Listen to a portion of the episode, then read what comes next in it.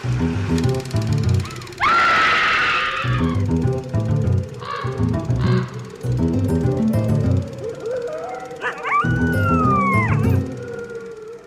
everyone, and welcome to Scream Scene, the horror movie podcast where we watch every horror movie ever made in chronological order and then we rank them from best to worst. My name's Sarah. And I'm Ben. Thanks for listening to us today.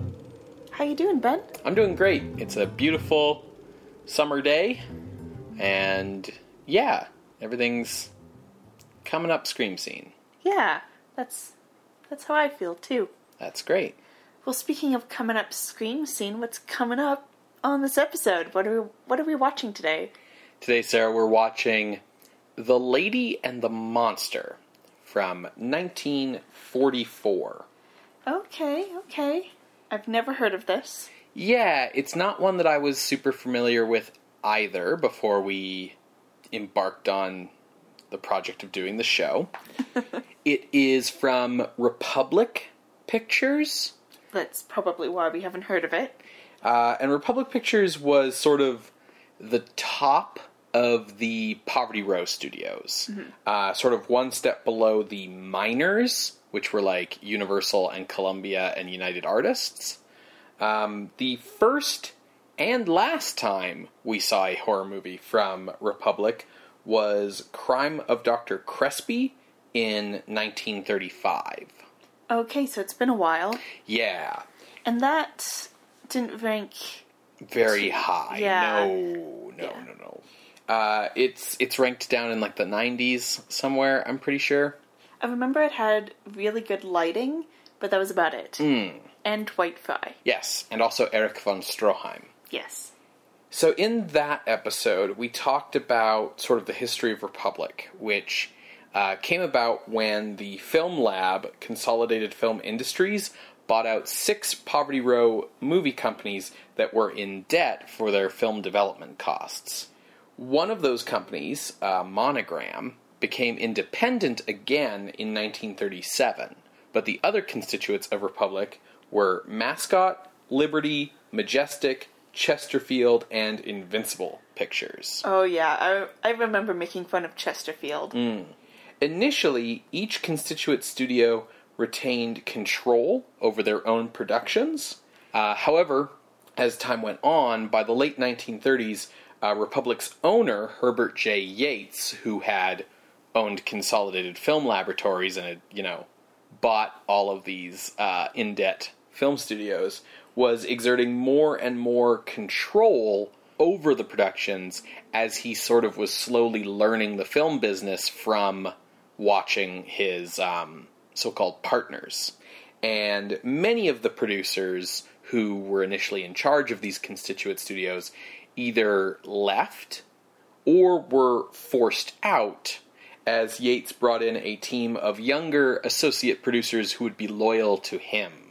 I feel like that's the premise for a Mad Men type AMC original. you know what I mean?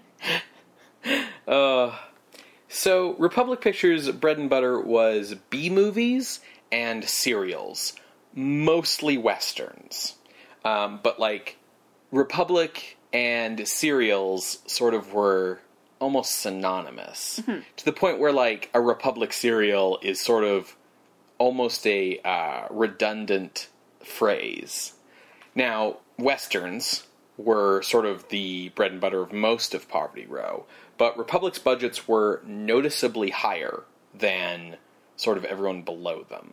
Uh, they had Western stars like John Wayne and Gene Autry and Roy Rogers. And by the mid 1940s, they were occasionally producing larger scale films like Sands of Iwo Jima. One element of Herbert Yates' philosophy of filmmaking was strict adherence to the production code uh, staunchly avoiding controversial subject matter and fights with the Breen office, which may explain uh, the lack of horror output uh, that we've seen up to this point. Yeah. Now, The Lady and the Monster is the first film adaptation of Kurt Siodmak's novel, Donovan's Brain. Mm-hmm. And it's kind of a loose adaptation Because, um, from the best that I know, there is neither a lady nor a monster in the novel. uh, both a female lead and an evil mad scientist character were added to the plot so the film could serve as a vehicle for two performers who were working under contract for Republic Pictures at this time. But I'll talk a little bit about that more in a moment. First, I think we need to pull back and talk about Donovan's brain. Yeah. So I, I think you could argue that there is a monster, not so much in the sense of like Frankenstein's monster, mm. but more in the sense of you monster, how could you? Right, we were the monster all along. Exactly. We are the Walking Dead, Sarah. Yeah, so just a quick recap on Kurt Siodmak. Um, the last time we mentioned him was in our episode on Son of Dracula. Kurt Siodmak was born in Dresden, Germany in 1902 and got his writing start with novels, the profit of which went into helping fund films from his director brother Robert Siodmak. Following the Nazi rise to power and Joseph Goebbels overseeing Germany's cultural industries, Kurt and his brother would emigrate, with Robert going to Paris and Kurt to England and later to the US by 1937. Kurt has earned his name as a screenwriter so far here on Scream Scene, uh, writing screenplays for um, the films that we've covered, like the 1940 The Invisible Man Returns, episode 72, 1940's Black Friday, episode 73, 1940's The Ape, that's the one with Karloff, episode 79. Um, his big hit is 1941's The Wolf Man, episode 88, uh, but he also was the writer for 1943's Frankenstein Meets the Wolf Man, episode 102, I Walked with a Zombie, episode 104, and Son of Dracula, episode 109.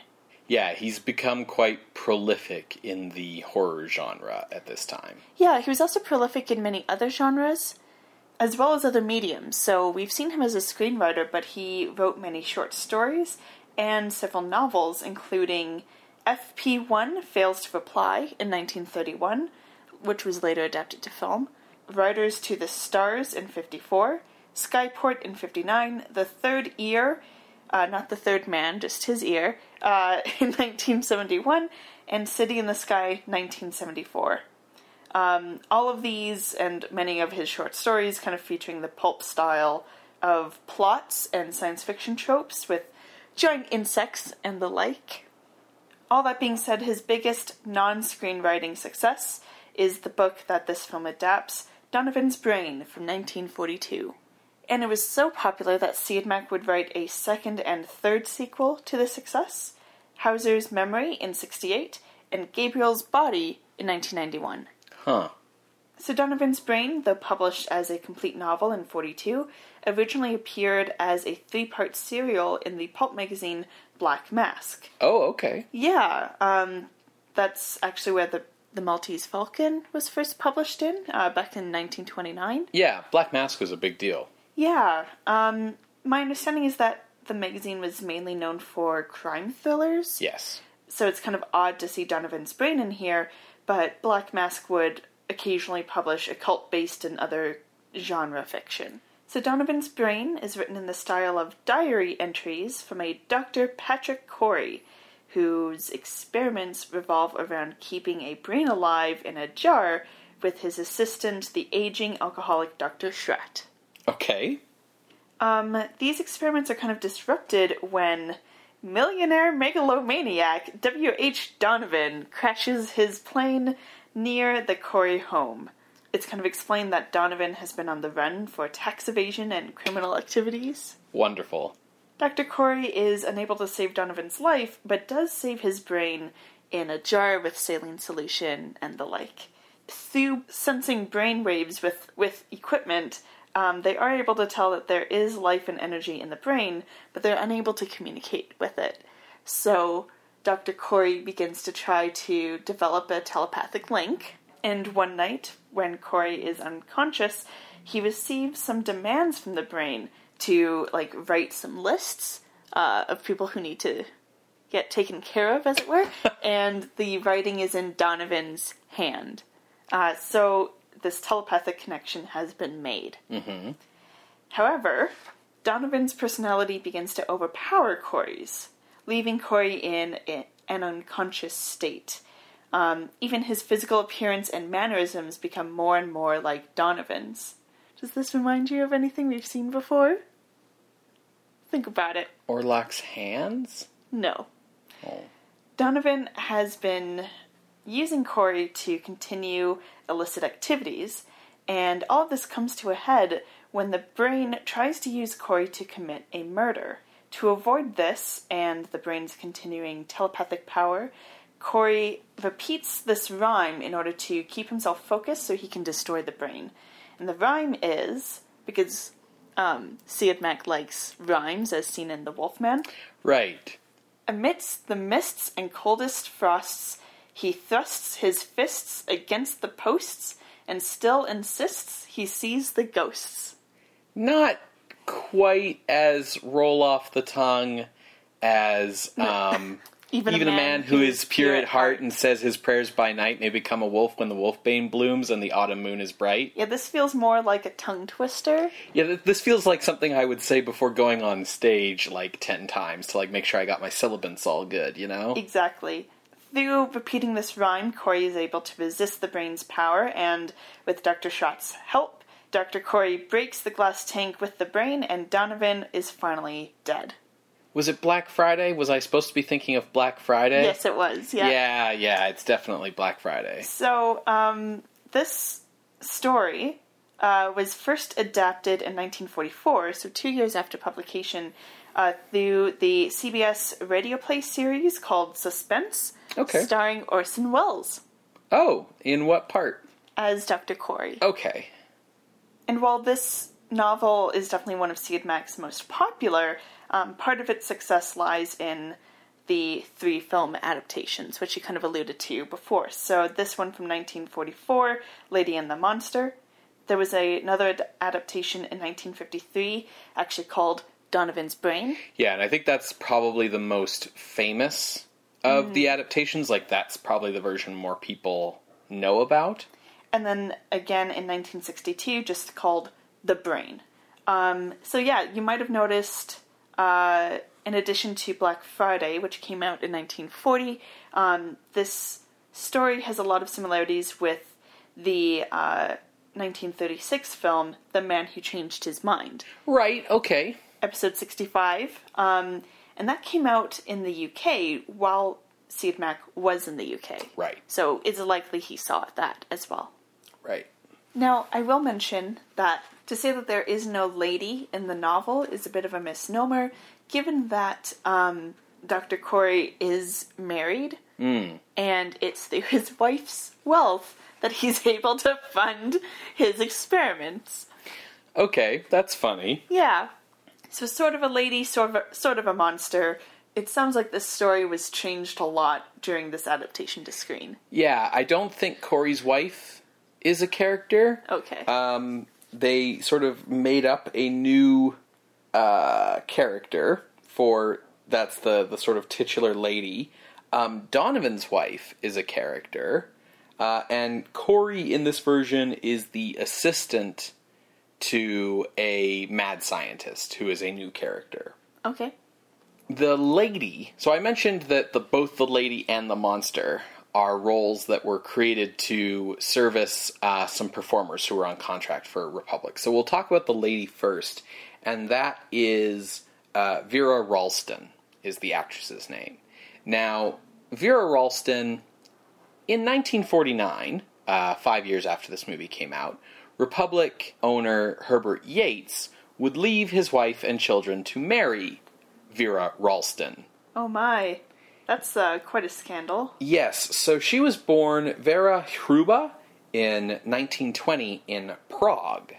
She was an Olympic level figure skater who represented Czechoslovakia at the 1936 Winter Olympics. Damn. She then moved to the United States with her mother and brother in 1941, two years after Czechoslovakia was absorbed into Nazi Germany. She signed a contract with Republic Pictures in 1943, and uh, Herbert Yates was in love with her, although he was 40 years her senior. Great. In addition to putting Vera into a bunch of movies um, in starring roles, despite her meager acting talents, he also made her brother a producer at Republic Pictures.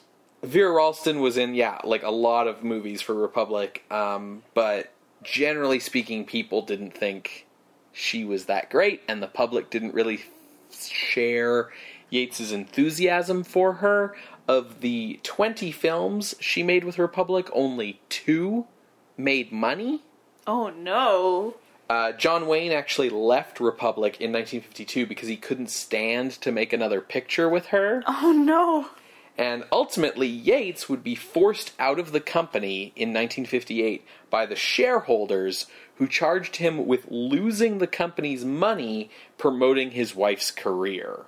In 1959, Republic would then cease to produce motion pictures and focus solely on distribution.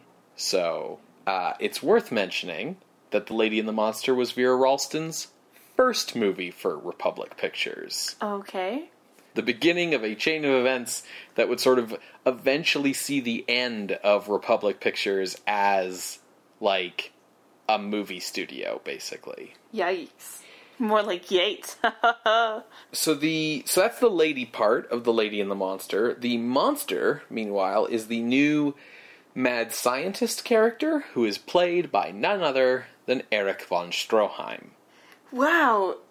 So you're brand new to the acting scene and you have to act opposite to this guy. Hmm. So, von Stroheim was, of course, the title character in Crime of Dr. Crespi, which was the last Republic horror movie we saw. Yes, he was the one doing the crimes. Hmm. And for more on the life and career of this once major motion picture director turned somewhat um, humbled actor, uh, check out episode 55, which is our episode on Crime of Dr. Crespi. Now, since then, notable films von Stroheim has acted in include La Grande Illusion in 1937, which was directed by Jean Renoir and is considered one of the greatest movies ever made, and also uh, Ultimatum from 1938, which was directed by Robert Wiene, uh, who of course directed um, Cabinet of Dr. Caligari, among others, and who died of a heart attack during the filming of that movie and was replaced by Robert Siodmak. Von Stroheim's sort of big later career role in Sunset Boulevard is still six years in the future at this point. So he's mostly still slumming it. You know, sometimes you gotta slum it to get to where you want to be. Get back to where you want to Get be. back to where you want to be, yeah. Uh, in the lead role, the lead romantic role, uh, the lead heroic role? In the lead role of Dr. Patrick Corey is Richard Arlen. And part of the reason for the creation of von Stroheim's character is so that Corey would be sort of innocent of the creation of Donovan's brain, because he's just the assistant. Um, because doing that in the eyes of the production code authority would make him a villainous character who would need to be punished and like die at the end of the story. Uh, Richard Arlen, of course, had his big break in the 1927 Best Picture winner Wings, and we last saw him all the way back in 1932's Island of Lost Souls, where he was the male romantic lead, Parker. Oh yeah, yeah. He's okay. So- He's, he does the role of lead romantic handsome man Mm-hmm. well. He's been in dozens of movies since then, of course, uh, but at 45 years old now, his career has mostly settled into B movies by this point. So the film's director, 36 year old George Sherman, had made a career consisting mostly of B movie westerns. He worked for Republic from 1938 to 1944. Uh, Lady and the Monster was his second last film for Republic. His last film re- for Republic was also a Vera Ralston and Eric von Stroheim movie. So I think we can decide what made the final straw with him at that company.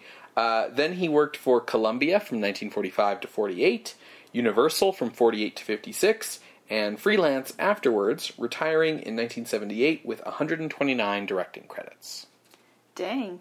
Mostly westerns. Lady and the Monster was adapted from Donovan's brain by 39 year old Austrian novelist Friedrich Kohner.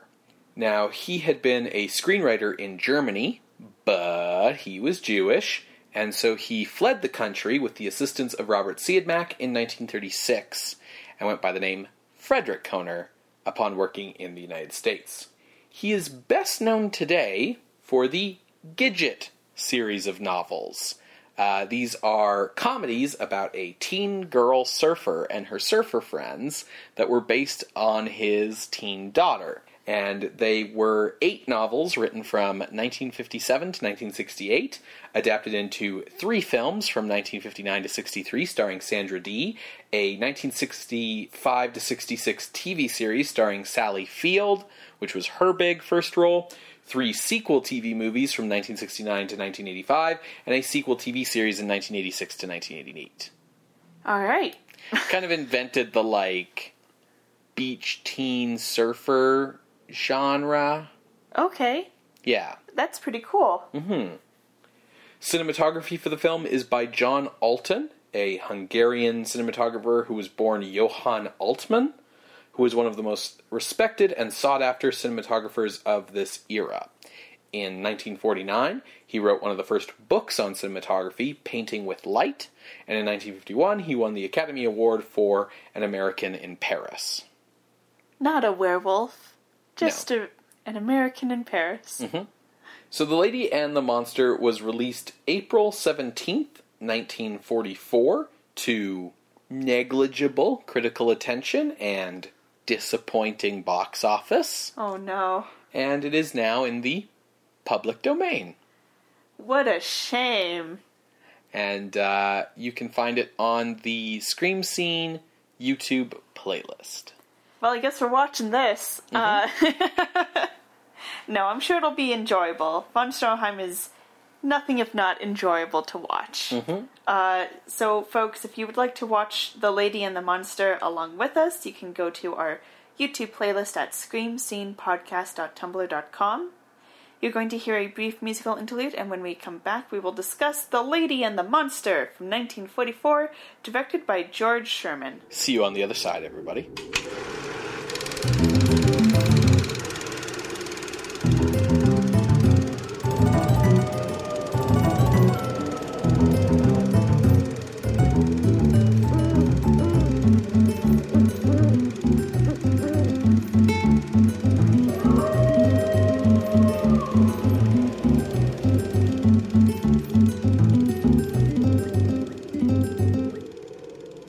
Welcome back, everyone, to Scream Scene. We just finished watching The Lady and the Monster from 1944, directed by George Sherman. Sarah, what did you think of this movie? There are a couple things that I like, but overall, I found this film tedious and a little like frustrating. They keep dramatically referring to a type of saw called a Gigli saw, and they are pronouncing it correctly. Uh, it's like a long saw that you use to cut through bones because they're cutting into people's skulls. Um, but whenever they say, get out the Gigli saw, like it's really hard not to laugh. For sure. Yeah. I think I had kind of the inverse opinion of you. I mostly You found the Gigli saw to be completely serious? no. Uh, I mostly really enjoyed this, and there were a few things that I thought were like pretty weak about it, but hmm. like on the whole, mostly liked it. Interesting. Mm-hmm. Okay, okay. I did have like a hard time staying awake, but that's more because I just seemed to be really tired today, not really anything to do with the movie. So let's start at the beginning with what the movie's storyline is. For sure. So, the thing that will probably most surprise you, listener, when you go to watch this movie, if you go to watch this movie, is that it opens with a narrator, which is very reminiscent of kind of a Twilight Zone feeling, but by the end of the film feels a bit more like a Hitchcock Presents type of narrator. And the voice will come in throughout the film, which is very helpful because it is a very convoluted plot going on. You know, I found that the narrator honestly wasn't, probably wasn't useful. I, I honestly was like, yeah, I, I, I can get it, guys. um, one note about this narrator, uh, his uh, name is Frank Graham, is the name of the, like, voice actor. He's not any of the characters in the film, so it's like a totally third person omniscient kind of thing. Um, and the only thing that Frank Graham's really known for is he's the voice of the fox and the crow in Columbia Pictures' Fox and Crow series of cartoons from this period. Oh, we've watched some of those. They're not good. They are not. So we open with Professor Franz Mueller and his two assistants, Janice and Dr. Patrick Corey, and their experiments with trying to keep brains alive after death because science. hmm Uh, you get the feeling that Corey is invested into this because he invented some kind of machine that I think monitors brainwaves or something involved in the process of this. Yeah, it's an encephalograph. It's just that in the movie they keep calling it the um, encephalograph. So you can see why I was surprised that Gigli Saw was being pronounced correctly. Yeah, they also use a lot of scalpels. Mueller is invested in these experiments in keeping the brain functioning because of the glory of achieving something. And Janice is here because her father is dead and Mueller took her in. She's his ward. And he kind of just took her in in the hopes that she'd eventually fall for him. Or at least, like, that's her interpretation of it. Like, she keeps insisting to everyone in the movie that Mueller is after her in that way. But, like, I'm not sure if it's just von Stroheim playing, like, oh, the innocent routine too well, or, like, what? But there's just not a lot there to, like, him being wanting to be with Janice. She's actually become more close with Corey instead. hmm kind of the biggest evidence for Mueller not wanting Janice to be with Corey and instead to be with him is he keeps basically making Corey work instead of going out with Janice. So I think there's evidence hmm. there. I would disagree with your interpretation that it's not. For sure. I suppose we should also mention that all of these experiments are happening at the Castle, a gothic mansion in the middle of the Arizona desert, mm-hmm. because they decided they wanted to keep the novellas like Phoenix, Arizona setting, but they definitely still wanted a gothic mansion in it, which is hilarious. And so with the gothic mansion comes the, you know, uh, like old housekeeper stock character, Mrs. Fame, who's also there. Yeah. So they're doing these experiments, but they're not having a huge amount of success. Things are progressing pretty slowly. That is until a plane crashes nearby, and of the two passengers on board, one is still possibly alive. Uh, this man is taken to the nearest house with a doctor, and that would be Mueller's castle. He is, this man is declared dead, so Mueller decides to take this opportunity to salvage the brain. Um, it's noted that this is illegal. Corey brings this up, and Mueller's like, Yeah, but we've been wanting a human brain? Come on. So Corey's like, Yeah, okay, and is right in the thick of it with Mueller. Turns out this man is William H. Donovan, who is soups rich. Um, Or is he? or is he? Uh, and I also get the feeling that they're kind of going for a little bit of a Howard Hughes feel for this guy. Hmm. I hadn't thought of that, but when you say it, it's like, yeah, that that fits. Yeah. Continuing with the experiment, Mueller and Corey can tell that the brain wants to tell them something, like it's being active, and it's just kind of like, "Bull, listen to me, bull." That's my impression of a brain in a jar. um, so they consider a few options, including Morse code, uh, but how do they know if the brain knows Morse code? So telepathy is the next best option, apparently. Of course. It's brought up, but nothing really on screen happens in regard to that in terms of like getting equipment or e- experts or anything like that. The only thing he said was like, if we overfeed the brain, it'll make the brain waves more powerful, and then all you have to do is uh, blank your mind and the thoughts will just come to you, which is okay. But apparently, what happens, uh, because Corey, who has started sleeping next to the brain, uh, so he can work until he just goes to sleep, gets a telepathic message mm-hmm. from the brain. So this connection gets stronger and stronger until Corey is completely under Donovan's control.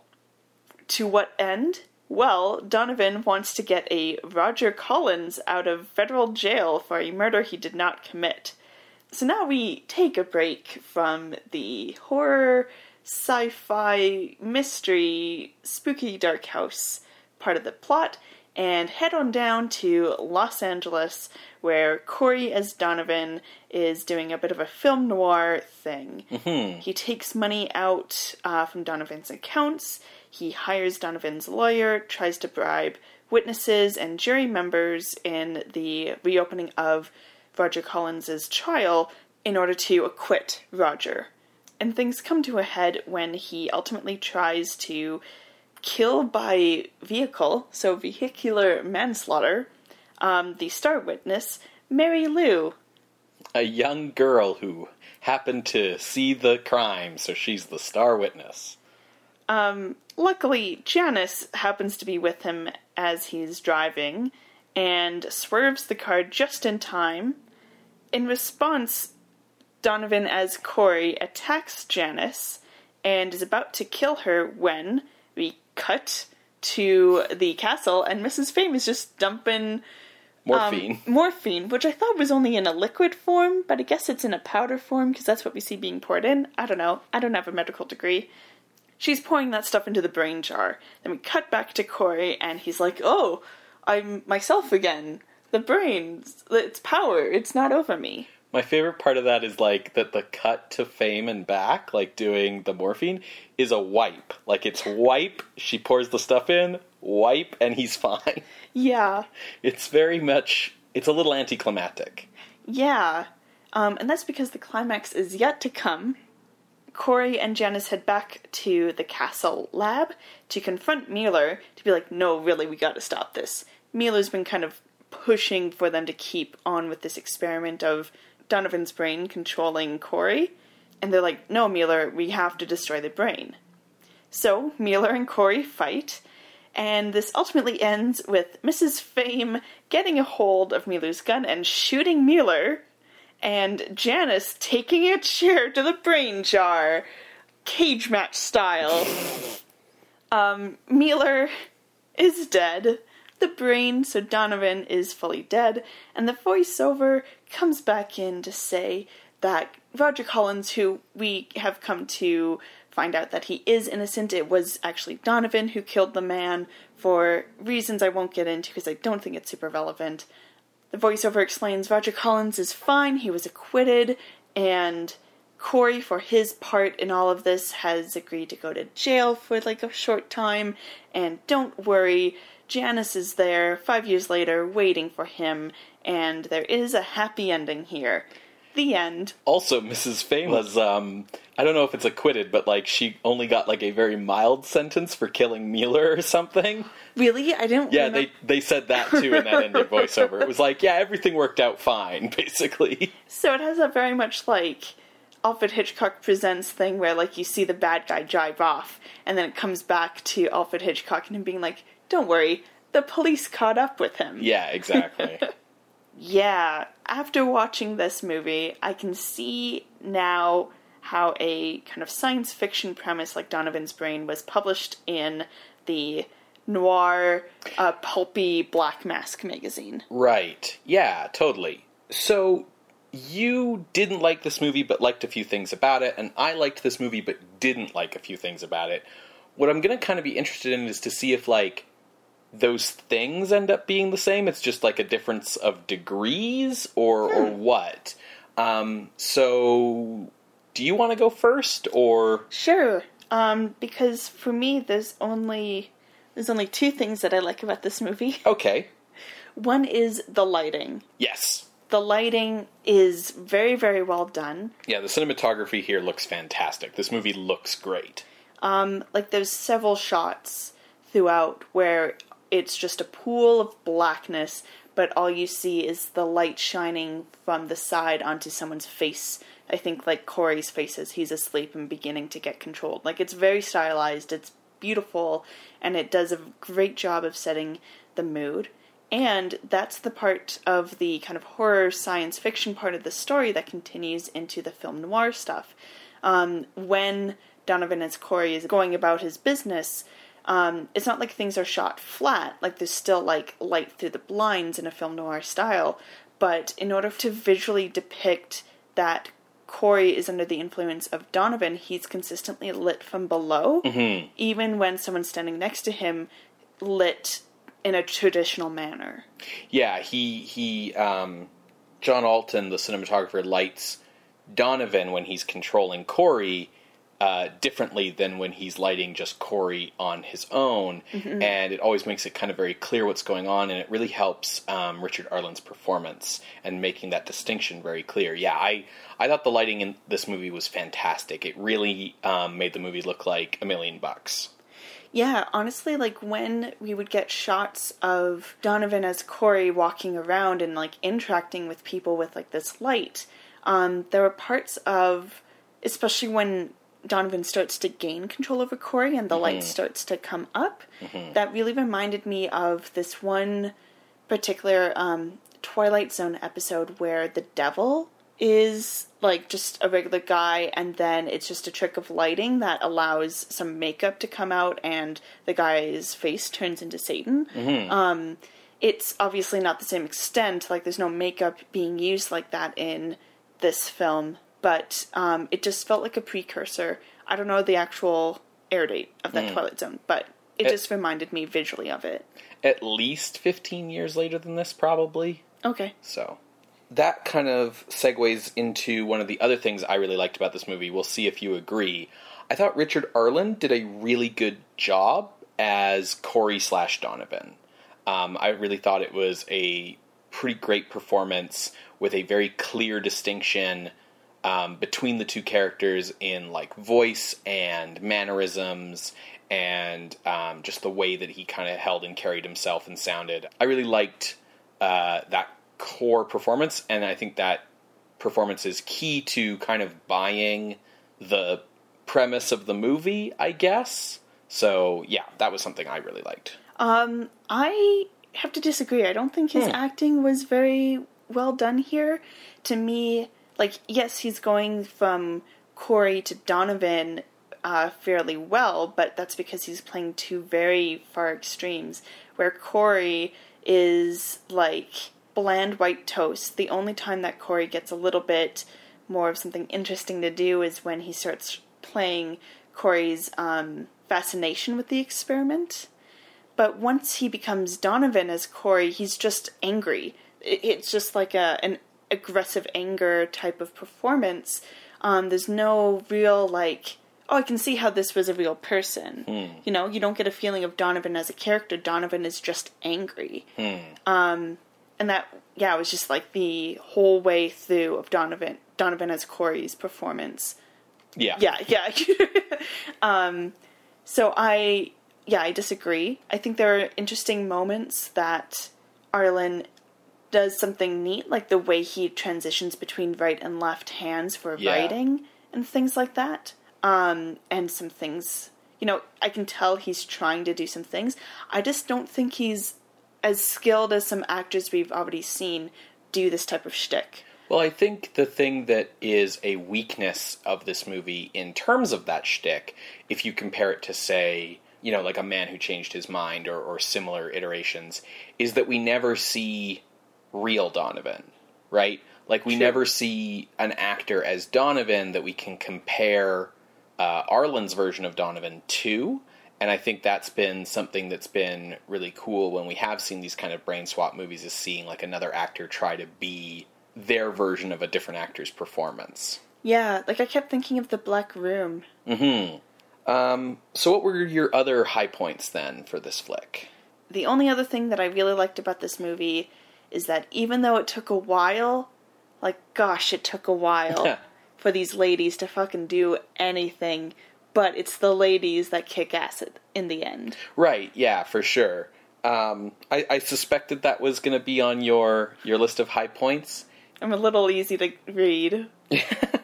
The thing with the women at the end is like, so I mean, this is something I, I might need to get into a bit more fully later, but this movie is kind of bifurcated into what I'll call the Donovan plot mm-hmm. and the castle plot. Yes. And the castle plot is basically like a, a sandwich or an envelope that goes around the Donovan plot that occupies most of the middle of the movie.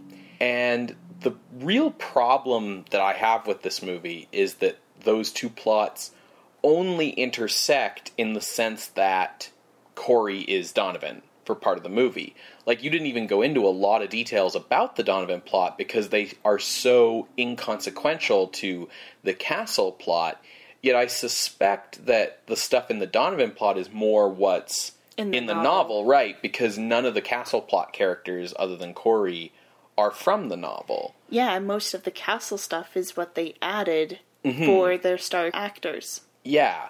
And so in the castle plot, that basically gives you this, you know, if you look at that in isolation from the Donovan stuff, that gives you this like love rhombus of like Janice is in love with Corey, but Mueller is in love with Janice, but Mrs. Fame is apparently in love with Mueller because like for the early parts of the movie and you talked about like how long it takes the women to finally like get to something for a large part of the early part of the movie mrs fame is kind of um, presented to us as like maybe a villainous figure who's maybe on mueller's side and we don't really know because she's you know the creepy old lady in an old dark house right so like that's kind of the stock version of that character and then there's this like twist where it turns out she's helping Janice. And like Janice is like, oh my god, you're the one who's been helping me? And then we find out that the reason she's helping Janice to go after Corey is because she wants to get rid of Janice so that then she can get with Mueller. And when Mueller figures that out, he like slaps her and is a real dick to her. And that's what eventually motivates her to be the one to shoot Mueller. And um, put morphine in the brain. Right, exactly. So it's this like really weird, underdeveloped thing. Yeah, it's not so much a rhombus because there's nothing connecting, yeah, Mrs. Fame and Corey. So it's really just like a love you. Right. Yes.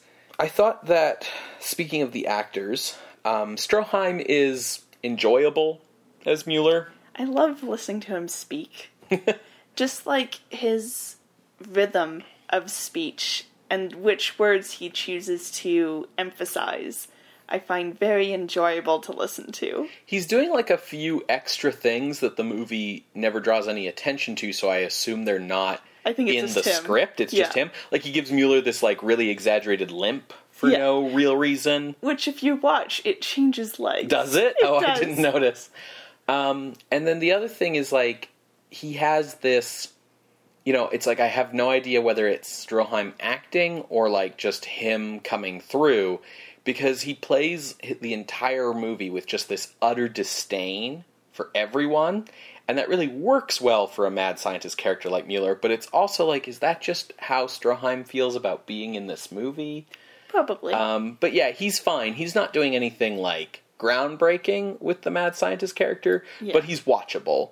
Vera Ralston isn't great, but I mean, compared to kind of the baseline for horror movie lead actresses, she's not like out and out terrible either as Janice. She has like a, you know, a Czech accent that she's working hard to act through and her line delivery's a little flat, but I mean, compared to like Evelyn Ankers, I mean, you know, I can't be too hard on her. She's she's just here. Um, yeah, so like Vera Ralston is not good, but I wouldn't say she's like especially bad, at least for like this genre at this time in history. I would have really liked to see her in a musical or something that where where she would be required to do some dancing Mm, because I was very intrigued by her figure skating background.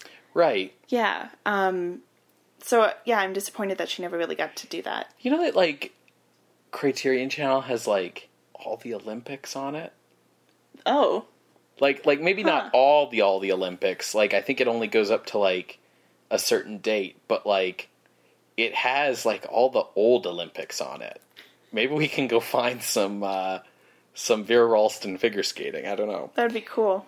Continuing on with um, positive things, this kind of uh, dovetails into the cinematography a little bit, but I thought that the production values were noticeably higher than Monogram or PRC. And listen, I know that sounds like faint praise, but we've been we've been doing a lot of these, and just sometimes it's the little things, you know. Honestly, the uh, production value felt just like a little lower than like a Universal. I actually thought, yeah, it depends on the Universal movie. Yeah, the um, what was the one with like the ghoul? The Mad Ghoul. Yeah, this Yeah. this looks better than the Mad Ghoul, Yeah. but not like as good as Wolfman, Yeah. right? I thought it was, you know, or you compare it to like a Columbia picture, maybe it's not as good as Return of the Vampire, but it's better than like maybe a couple of the Boris Karloff ones. Like, yeah, it was it looks like a real movie. Um, which is certainly in its favor, and it has like a variety of sets Yeah. that like we move through, and we go outside sometimes, and yeah, Yeah, like when we're at the scene of the p- crashed plane, they got a lot of tumbleweeds that people are just like it's in the middle of like a windstorm, right? So there's I'm just I just imagine some PAs off Yeah. screen just throwing tumbleweeds into the air. yep. But it otherwise like it looks great. Like it's very well done. I think this movie, what I liked about it is that it sort of maintains, like, for me at least, it maintained, um, like, tension and kind of a sense of menace and, um, like, dread about, like, you know, things kind of going from bad to worse and this kind of, like, palpable sort of mood or atmosphere of, like, hey, this is. I guess this is a horror movie, which sometimes these poverty row movies can't even really get that, you know, going. Um, and, you know, like I said, I liked Arlen's performance.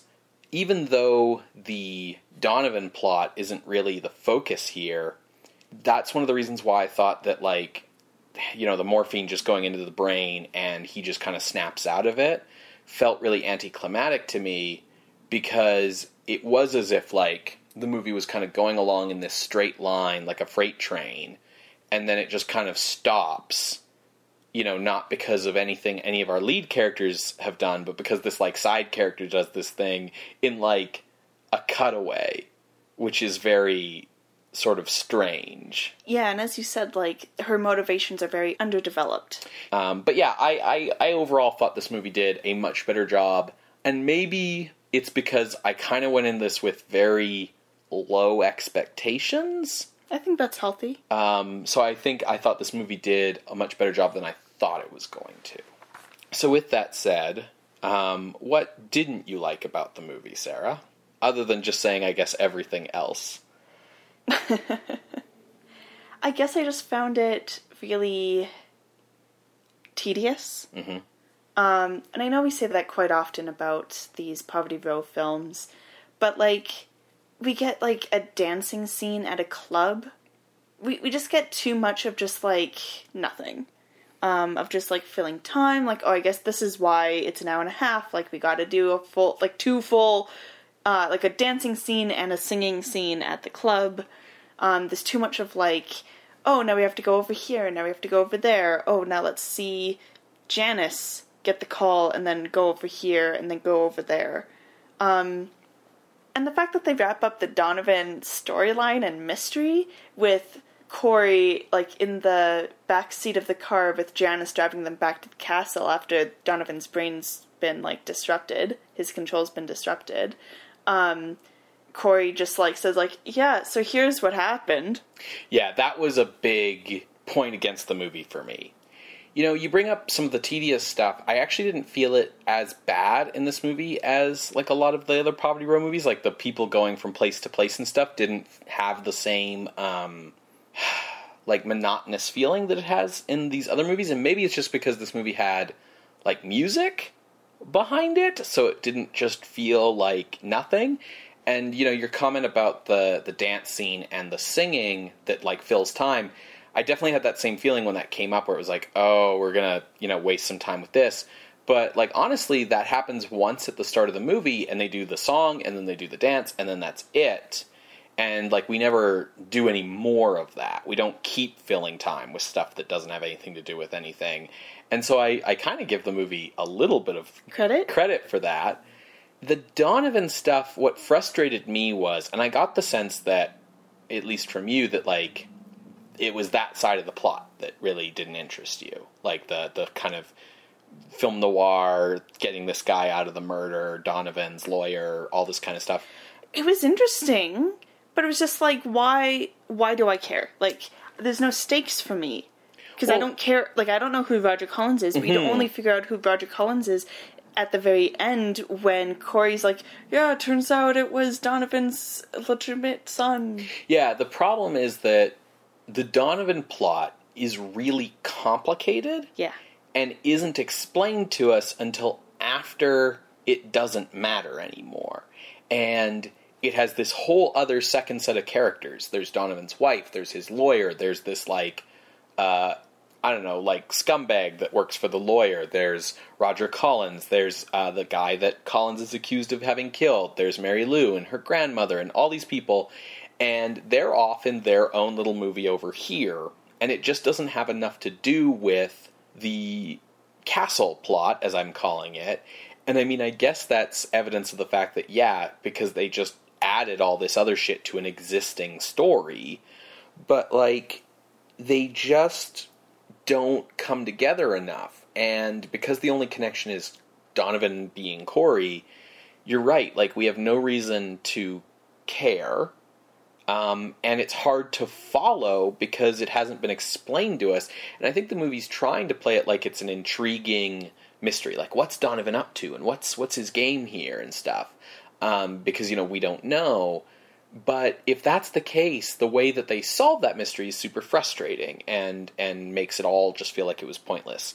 You know, you've already brought up that like yeah, they're driving back and he just explains it all. It's so clumsily done because like he's also super exhausted, Corey that is, at this point because he's been under Donovan's control for so long. So he's like half asleep being like, "Yeah, and then this is how it all hangs together." And you know, he goes through and he's explaining all this stuff about Donovan's life and about this whole this entire character that you never meet the whole movie, who is the guy who got shot and how that ties into all this other stuff and like you know, there's all these clever details like how Donovan has like a secret code thing that he uses to take his money out of the bank, and that's how like Corey can take it out, even though he's clearly a different guy because he knows the code because he's Donovan, and, and blah blah blah blah.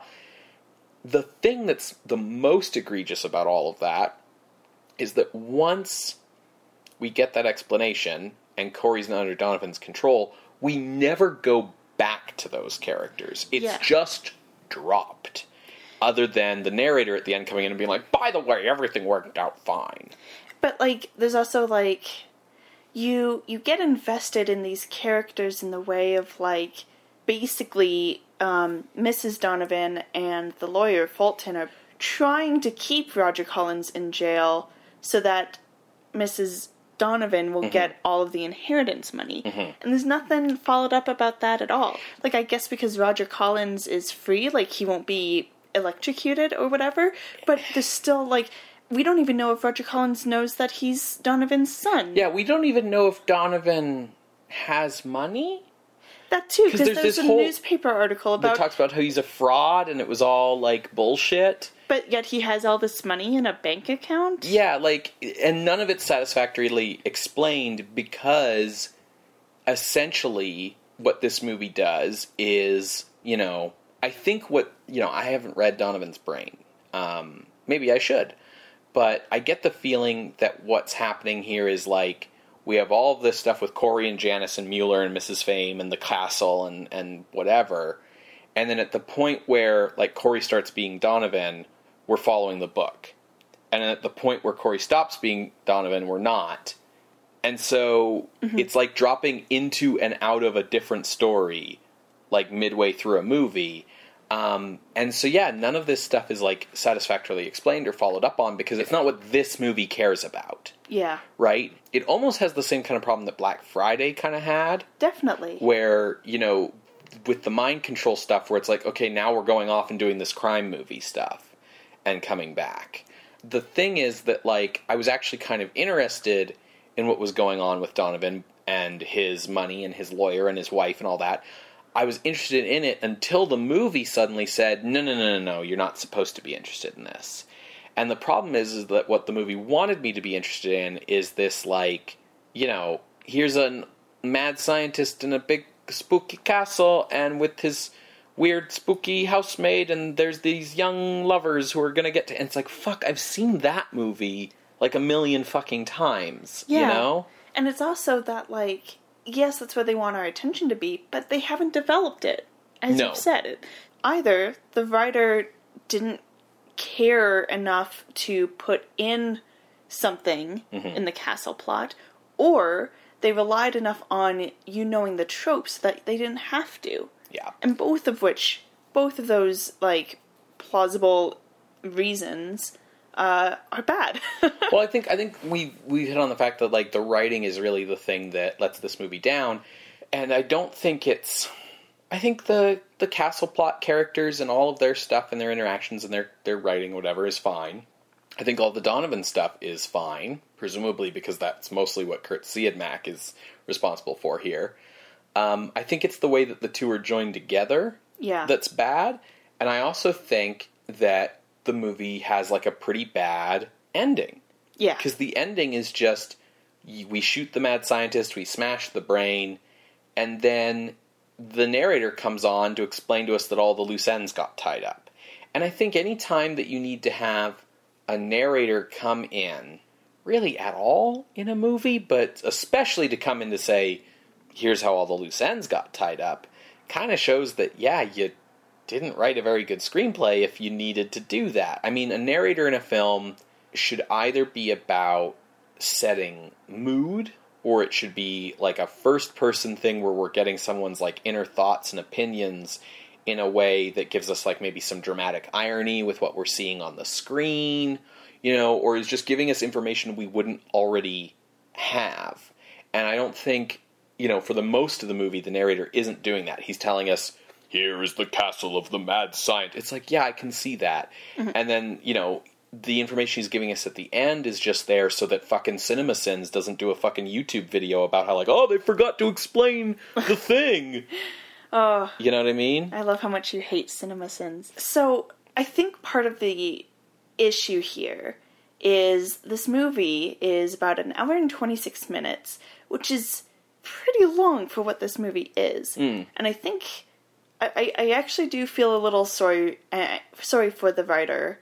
I, I sympathize with them because they were given a book and said adapt this, but make sure we get these two people in it. Mm-hmm. But one of the main character, like one of the male stars, has to be evil, so we can have like a good male star. Yeah. And they did what they could, and what kind of happened is sure they adapted the novel, and that's why it takes up most of the screen time, but then they didn't have enough time to put in like something to set up the castle plot. Mm-hmm. Just just to kind of like soften what we were saying, like it's not so much bad writing, it's just like cramped. and yeah, well, and it was just it's just it's just giving it's just not a good fit because you're trying to fit like a kind of unique and different story, which is Donovan's brain, within like an existing stock framework.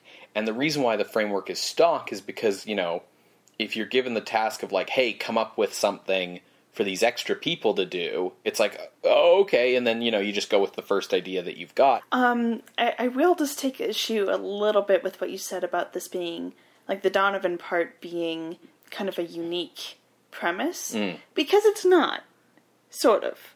It's this is basically Black Friday only with telepathy instead of like the Orlac's Hund esque brain transplant. Right. And even then, it's almost like this is the result of a game of telephone with Orlac's Hund, Right. where in Orlac's Hund, the hands being transplanted, whatever, but also blackmail and a detective story, to Black Friday, where it's a brain transplant, or a partial brain transplant, and remembering those memories into criminal activities. And here, where it's telepathy and leading to criminal activities.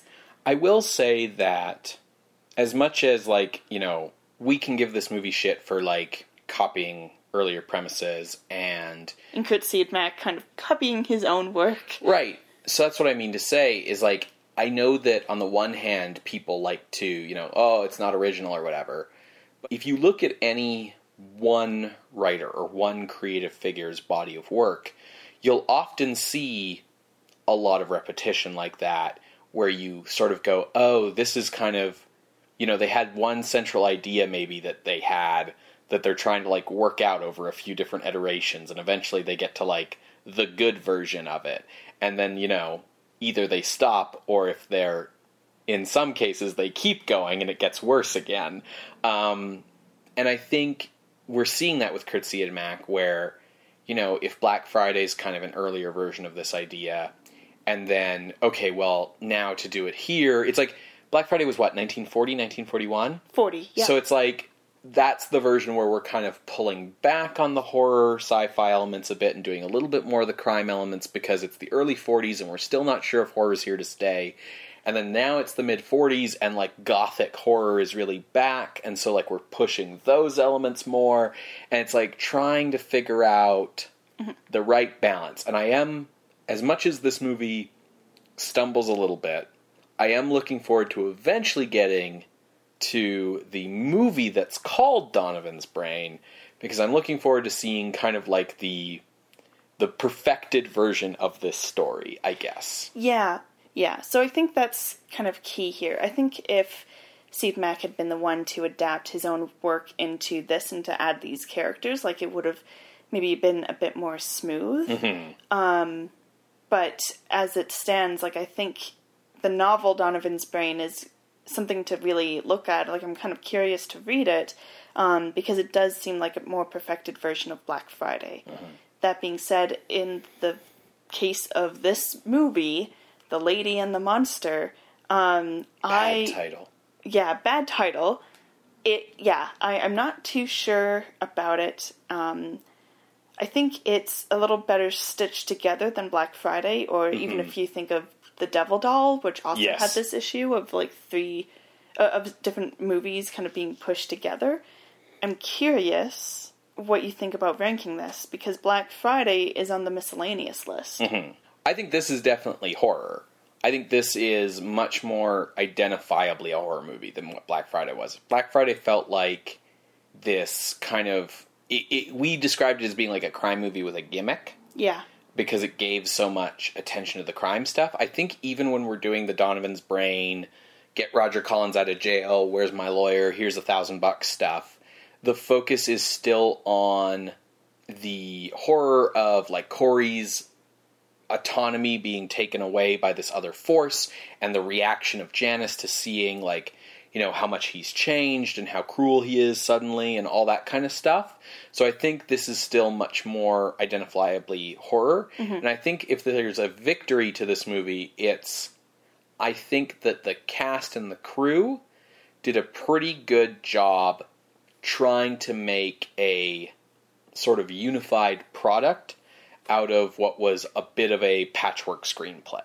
Yeah, I would agree. Um, the way that the lighting is done, especially with Cory being underlit the whole way through, um, I think that really emphasizes what you're describing. So cool. Where were you thinking of ranking this? Pulling up the list, um, I've got a bit of a wide range, unfortunately, because it is a movie I enjoyed watching, but does have a lot of problems. It is pretty firmly in the bottom half of the list. So my floor was number 84, which is The Mummy's Hand. Okay. Uh, I thought this was better than The Mummy's Hand because I thought that The Mummy's Hand was Bad. bad, pretty boring for the most part, not good.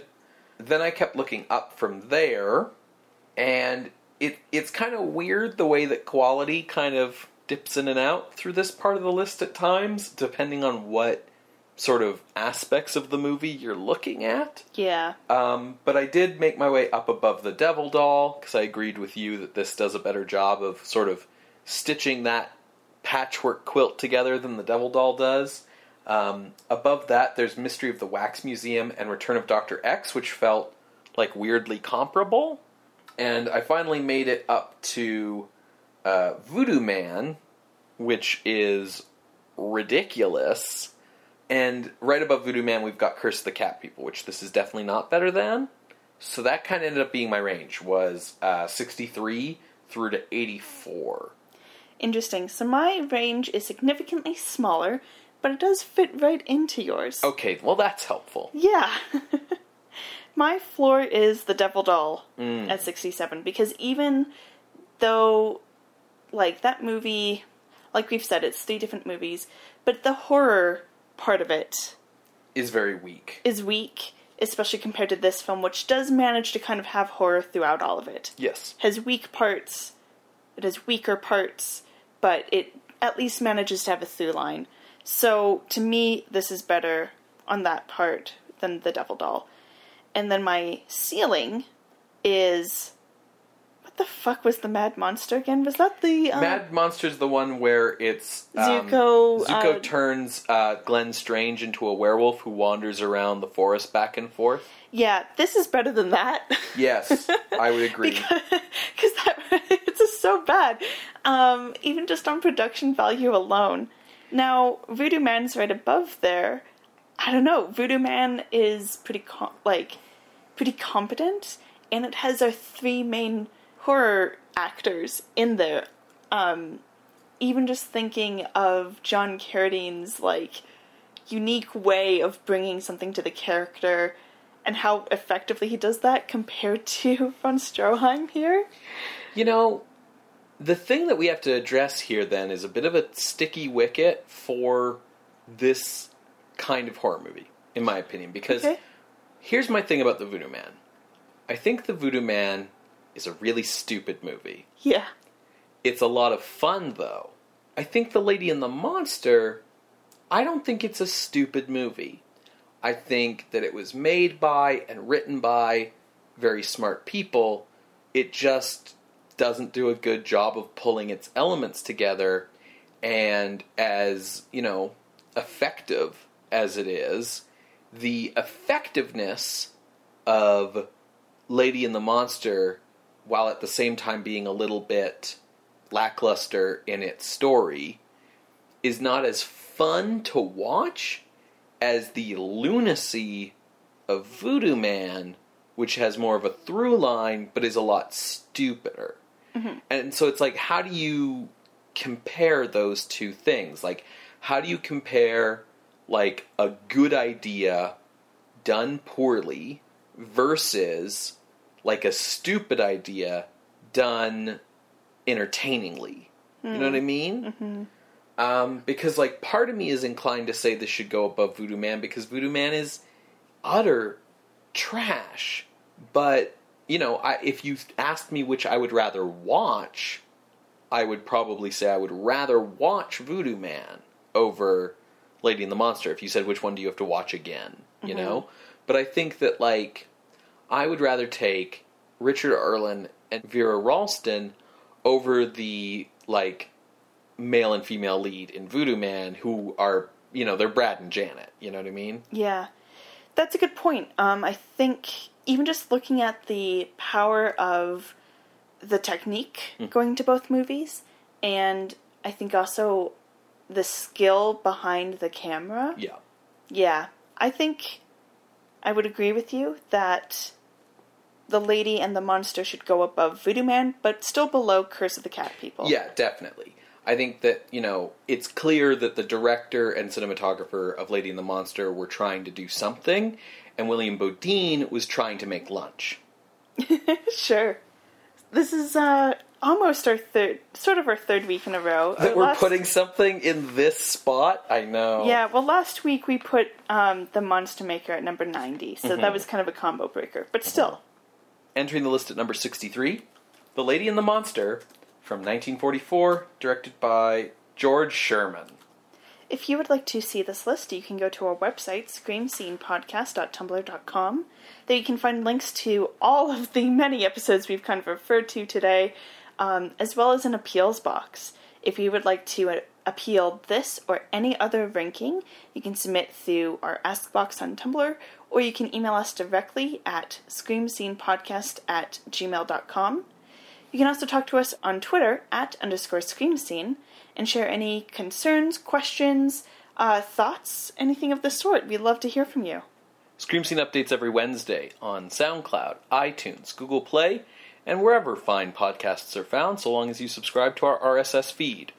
If you so choose, you can leave a rating or a review for the show.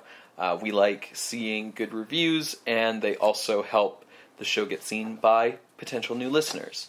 Another way that you can help bring in those potential new listeners is simply by telling folks about us, sharing the show on social media or around the water cooler or uh, wherever your social life happens to revolve around. You can also help support us by heading over to patreon.com slash scream scene podcast, where you can make a monetary contribution towards the continued uh, production of this program by becoming a patron of the night for as little as $1 a month. At $5 a month, you will receive access to weekly bonus audio.